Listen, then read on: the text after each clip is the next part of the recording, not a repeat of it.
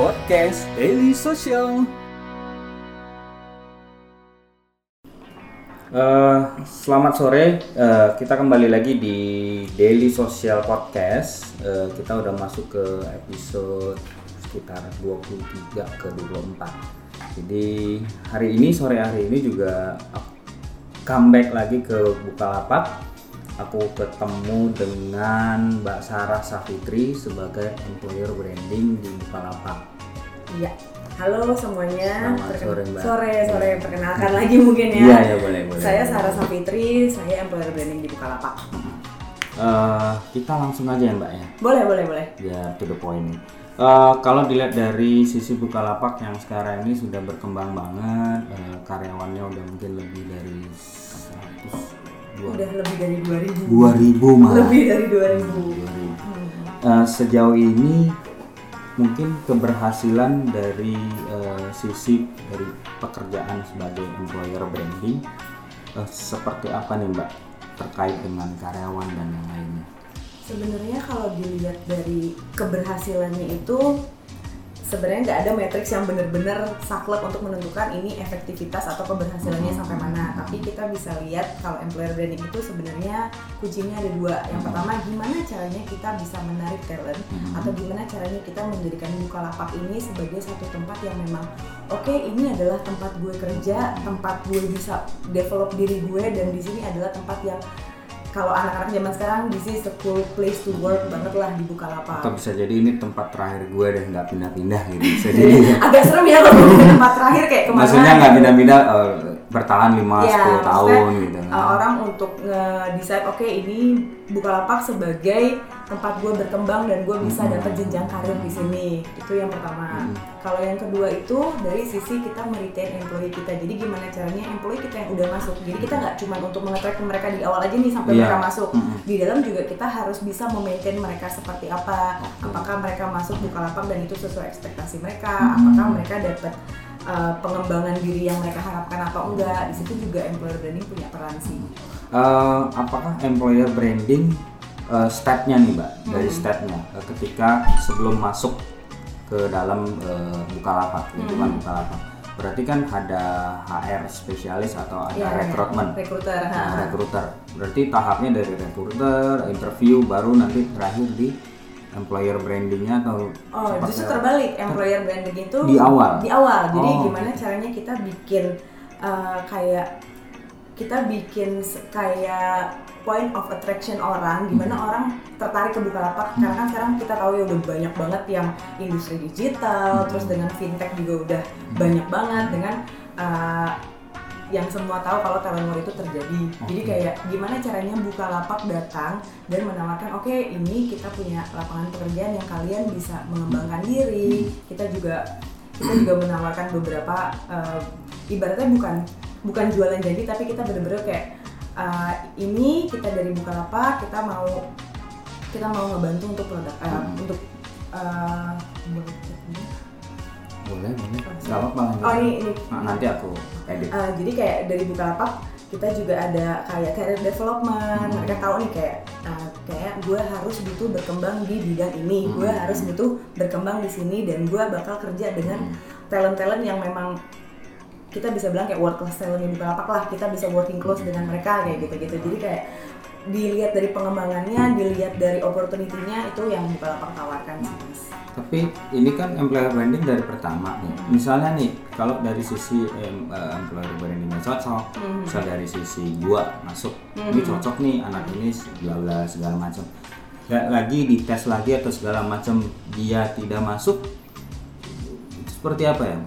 Sebenarnya kalau misalkan ini berarti di luar kendali employer branding ya ini jatuhnya Ah, ah, kayak ah, misalkan interview mereka nggak pass di interview kurang lebih seperti itu ya Hmm, case-nya. Atau ada ujian apa segala Ah, nggak lulus. kalau itu sebenarnya balik lagi kalau memang dari usernya nggak oke atau seperti atau misalkan nggak lulus tes kayak yang tadi Mas uh, Mas Abi bilang mungkin kita nggak kita nggak akan yang tiba-tiba CV-nya kita buang atau apa nggak itu kan serem banget tuh Iya. jadi kita kayak lebih oke ini kita kita maintain kita Iya. jadi database pool kita nanti ketika memang ada uh, Kebutuhan. kebutuhannya ke sana atau ada posisi yang kira-kira proper nih dengan capability atau dengan dengan skillnya orang tersebut pasti akan kita hubungi lagi sih. Gitu. dan di sisi lain kita juga tetap uh, kita tuh selalu encourage uh, kandidat-kandidat kita mau yang udah masuk ataupun yang belum jadi employee Bukalapak untuk tetap update tentang Bukalapak. Jadi ketika memang mereka merasa oh ini opportunity yang pas buat gue, mereka Oke. akan langsung Oh, boleh ya. Tuh, boleh dong Boleh mas. disarankan seperti Ah, itu ya. iya gitu. Jadi kayak encouragement lah sifatnya.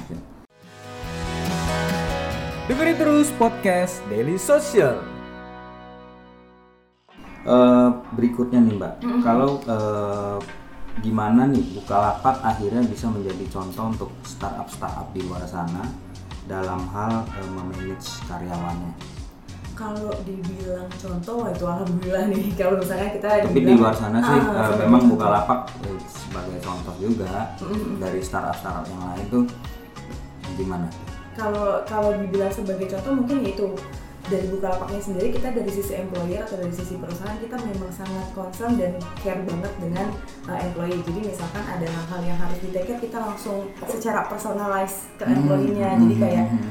kayak kita kita pingin banget employee kita itu bisa eh, misalkan mereka punya aspirasi, mereka bisa dikeluarkan tapi dengan responsibel. Jadi Hmm. kayak apa ya, mereka nggak sembarangan ngeluarin ngeluarin ibaratnya kayak ada aspirasi atau apa, tapi mereka bisa mempertanggungjawabkannya dan Bukalapak eh, Bukalapak taking as a serious thing untuk hal-hal kayak gitu. Terus di sisi lain juga Bukalapak sangat concern mengenai yang tadi saya sempat mention kalau untuk pengembangan karir atau karir manajemen, karir development itu Bukalapak Bukalapak sangat concern. Misalnya ada salah satu employee atau engineer kita yang memang oke kita eh, boleh nggak ngajuin self development misalnya untuk bahasa Inggris atau misalkan untuk eh, best practices apa itu itu dia bisa ngajuin ke kita dan itu bisa kita consider sebagai individual development program yang kayak mereka bisa ajuin. Banyak kasus seperti itu ya. Kalau kalau misalkan untuk development program iya karena kan dari sisi Bukalapaknya sendiri kita memang ibaratnya kita memang ada program untuk development karyawan Hmm, gitu. oke. Jadi kayak training, conference itu memang kita support sih. Terus dilakukan terus Iya. setiap karyawan. Ah, ah, ah. itu memang ada haknya sih setiap karyawan. Kalau dari eh, culture nih Mbak, Yes. mungkin eh, Bukalapak nih nerapinnya yang seperti apa Mbak? Mungkin dalam hal berkaitan dengan pengembangan potensi karyawan. Kalau dari sisi culture sebenarnya kita itu uh, berusaha untuk melakukan ibaratnya kayak kita berusaha untuk gobian. Jadi misalkan kita di Hmm. expect di A, mungkin kita udah two atau three step ahead lebih dari maju juga. dari ekspektasinya. Hmm. Itu yang sebenarnya harus yang selalu kita tanamkan pada employee kita. Hmm. Selain itu kita juga mau apa ya ibaratnya kayak kita tuh concern banget sama well-beingnya karyawan. Jadi kayak yang tadi saya sebut kayak misalkan karyawan ngerasa kalau uh, saya butuh development atau saya butuh di support ini, saya butuh di coaching Hmm. atau saya butuh uh, leader saya nih untuk take care satu-satu atau Hmm. saya butuh pelatihan khusus itu kita concern banget dan kita langsung kita follow up sih gitu. Nggak langsung ya lu nggak mampu atau segala Iya, macam. enggak, enggak. Hmm. Kita kita sama sekali nggak judgement, nggak apa itu enggak. Memang memang nggak culture-nya buka lapak banget lah gitu. Terus kayak selain itu kayak juga kita punya culture tapi eh, sebenarnya sih culture dibilang culture tapi mungkin udah jadi hal yang biasa kayak kita gotong royong. Jadi kayak Hmm. ibaratnya yang bener-bener gotong royong bukan Iya. yang bukan yang sekedar teamwork tapi Iya. kayak analogi gotong royong tuh kayak pasti kita kebayang kayak uh, kerja bakti semua Iya. orang sibuk semua orang kerja dan kurang lebih Bukalapak tuh kayak gitu yang emang dari A sampai Z itu Iya. kita gotong royong bareng-bareng. bukan berarti ya lu kerjain kerjaan lu aja Iya, lu iya. jangan ganggu gua deh Iya, iya, gitu iya. ya Malah kalau lu memang nggak mampu ya udah Iya. keluar aja deh lu nggak mampu Mikir-mikir Iya, kayak iya. gitu. Jadi Iya, kita iya. malah rata-rata kita cross function ya mas. Jadi Hmm. kayak bener-bener yang aku mungkin nggak cuma sama timku doang kerjanya Hmm. yang emang setiap hari misalnya nih uh, quote unquote kayak aku nyesuain ya apa nyesuain dengan pekerjaan tim mana Hmm, kayak gitu. user kita tuh banyak apalagi kita jatuhnya kan human capital ya. Jadi Hmm. kayak kita harus berusaha untuk me- uh, serving untuk setiap setiap departemen setiap tribe kayak gitu-gitu sih. Jadi kayak gotong royongnya itulah. Eh, Mbak, eh, berikutnya nih, cara eh, menangani masalah-masalah internal kepegawaian yang terjadi dalam hal ketidakcocokan dengan eh, bos atau Mhm. dengan pekerjaan dia atau dia mungkin sudah hampir bosen atau hampir Oh, boring gitu. Oke, sebenarnya sih kita ada yang namanya feedback session. Jadi kayak dari tim leadernya atau apa itu dia kita setiap quarterly itu uh, kayak tim leadernya itu one on one satu persatu tim membernya Hmm. jadi ditanya kamu kendalanya apa setelah kita tahu obstacle-nya kira-kira kita bisa bantu apa dan lain-lain mungkin bisa dilihat dari Apa tuh? body language body language-nya Oh. dia atau eh, pembawaan dia mungkin awal masuk dia lebih happy atau Iya, mungkin dia tiba-tiba ah, demot ah, seperti atau itu ya. dilihat dari situ juga ya di situ iya jadi kayak kita memang feedback session itu sebenarnya adalah uh, sebagai leader atau let's say dalam satu tim itu leadernya, pemanajernya, supervisornya itu saatnya dia mendengar keluhan tim Hmm. membernya jadi kayak nggak harus keluhan kayak apresiasi Iya. apresiasi terhadap tim member terus juga kayak misalnya achievement apa aja nih yang udah tim membernya lakukan terus kira-kira kalau kemarin ada obstacle kira-kira bakalan ada problem solvernya tuh apa siapa dan gimana gimana si leader ini bisa ngebantu tim-timnya untuk Mm. untuk menyelesaikan atau untuk uh, untuk menyelesaikan obstacle-obstacle tersebut gitu. itu berarti terus dija- terus dilakukan biarpun tidak ada problem atau masalah tetap itu regular sih. reguler Nah, tiga bulan enam bulan eh, kalau itu per tiga bulan, kalau itu kan yang berdasarkan program. Mhm. Tapi kita juga punya satu channel Mhm. namanya buka curhat. Mhm. Nah di situ mungkin yang benar-benar kayak misalkan satu eh, tim ya semuanya, Semuanya, itu semua oke. Bukalapak. Jadi misalkan Mas Abi nih, Mas Ah. Abi bete sama aku, Mas Iya. Abi bisa bilang enggak tapi lah saya enggak eh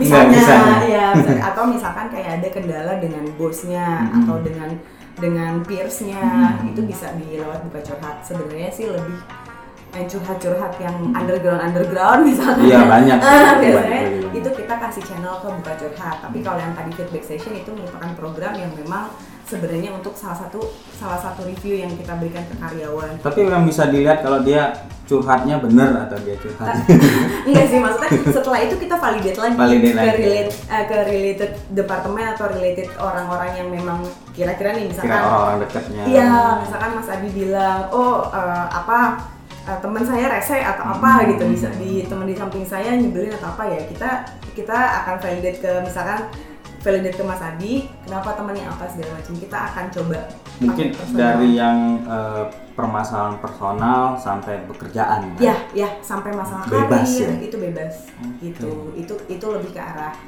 eh, channel yang kita coba Hmm. buat employee keren keren Eh, mungkin yang berikutnya nih mbak seberapa sering nih Bukalapak mengalami pergantian karyawan atau penambahan karyawan? Jangan lupa subscribe di soundcloud.com podcast daily social. kalau penambahan tuh sering banget mas. Sering tiap banget. minggu tuh kita tapi kayak kalau dapet- pergantian?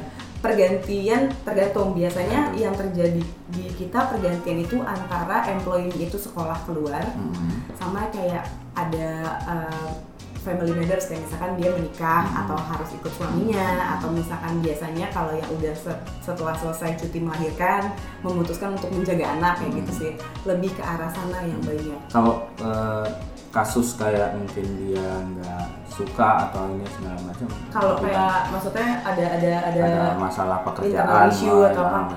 so far sih Enggak ya maksudnya enggak enggak kalaupun ada itu case by case dan sangat kecil banget Hmm. ya itu tadi karena kita uh, tindakan preventifnya adalah uh, ya itu tadi kita coba dilihat dulu nih masalahnya kenapa kalau memang anak ini kira-kira ada gerak-gerik mencurigakan coba kita kasih uh, kayak personalize Hmm. apa ya kayak hati hati ke hati lah pembicaraan hati ke hati yang memang uh, kalau ada kendalanya apa bahkan kan nggak nggak nggak jarangnya kayak misalkan nggak suka sama bosnya Hmm. atau merasa merasa dia overwhelmed dengan kerjaannya itu coba kita tanya terus kalau memang masalahnya masih bisa kita take care kita solving bareng-bareng kita coba ngomong bareng-bareng Kenapa gitu. enggak? Uh-uh. sebelum sampai ada ada case yang memang dia resign gara-gara apa gara-gara apa itu so far sih memang hampir nggak ada ya mas ya Eh, terus permasalahan yang sering terjadi nih di Hmm. ruang lingkup pekerjaan, terus solusinya tadi udah. Terus eh, kalau dari sisi pekerjaan eh, Mbak Sarah sendiri, eh, kesulitan dalam menghadapi setiap karyawan, terus solusinya seperti apa? Atau memang kerja tim nih di Hmm. employer branding atau? Kalau dari employer branding sendiri mungkin aku cerita yang scopeku ya, yang employer betul. branding. Dulu basically memang employer branding merupakan satu departemen baru ya. Hmm. yang dulu memang masih nempel dengan rekrutmen. Tapi kan beda ya kalau rekrutmen ibaratnya kalau kita analoginya adalah mereka yang langsung execute untuk meng-hire orang tapi kalau kita ibaratnya kita marketingnya mereka adalah salesnya Iya. nih jadi kan dua hal yang berbeda kan jadi kalau employer branding sendiri karena dulu belum ada baseline-nya Mhm. jadi mungkin yang agak challenge adalah gimana cara kita menentukan nih treatment apa yang cocok untuk Bukalapak, Mhm. treatment apa yang cocok untuk potensial kandidatnya Bukalapak. Let's say kayak campaign ini cocok atau enggak ya? Iya. Atau kayak kita bikin bikin booth atau job fair di sini cocok nggak ya? Betul. Lebih kayak gitu sih. Tapi kalau sekarang alhamdulillah memang udah ada mappingnya, Mhm. jadi kayak udah enak aja ngejalanin. Hmm.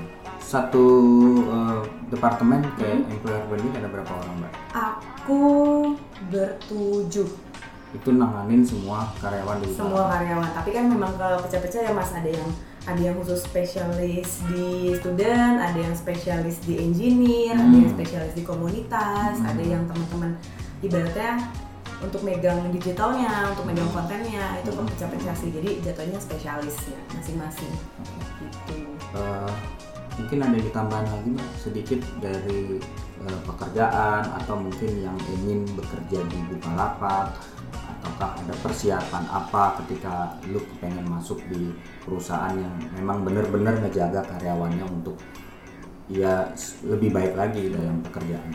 Mungkin gini sih buat teman-teman atau yang lagi denger. Misalkan ada kepingin untuk masuk ke perusahaan yang notabene adalah tech industry atau dari teman-teman yang corporate nih masih bingung karena kan aku eh, sempat beberapa kali dapat masukan kayak kok dari corporate ke tech company gimana ya Iya, caranya betul. mungkin dari teman-teman bisa lihat sendiri company-nya yang mau dimasukin itu jenisnya seperti apa Hmm. apakah marketplace apakah fintech setelah dari itu teman-teman bisa melakukan benchmark Hmm. dari benchmark itu kelihatan kok mana yang kira-kira fit sama culture-nya teman-teman jadi kayak misalkan uh, teman-teman mau masuk ke uh, company yang memang warm banget dengan employee baru yang memang nggak ada hierarki yang memang nggak ada ibaratnya nggak ada gap antar bos Iya, dan employee atau bos dengan staffnya kayak gitu-gitu sih.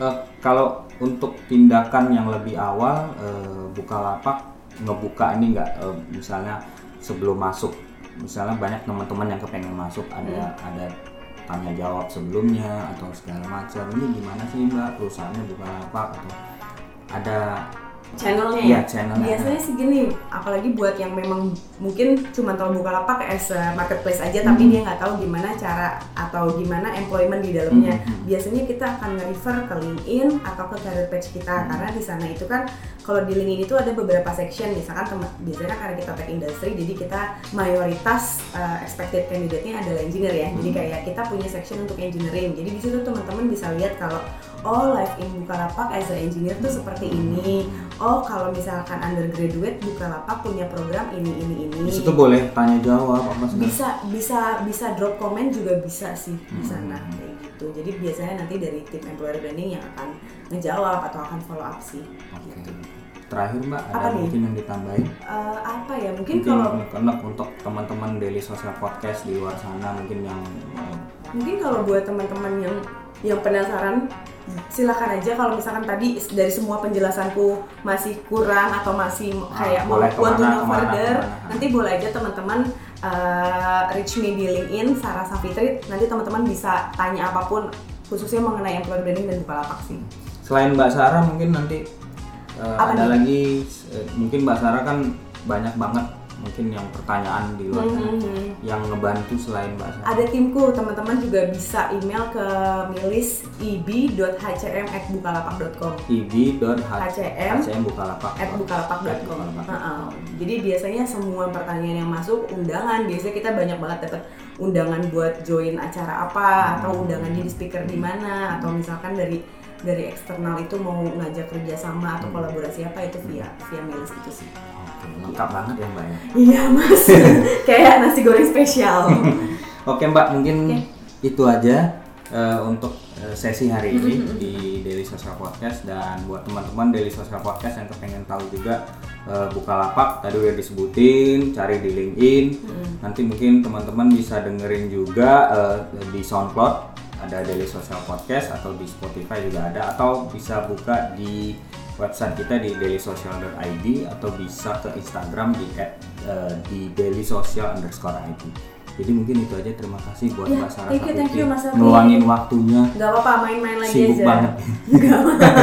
thank you ya Mbak. Ya, ya, Nanti you, kita thank ketemu you. lagi di Oke. materi yang berikutnya. Siap, thank you. Ya. Podcast Daily Social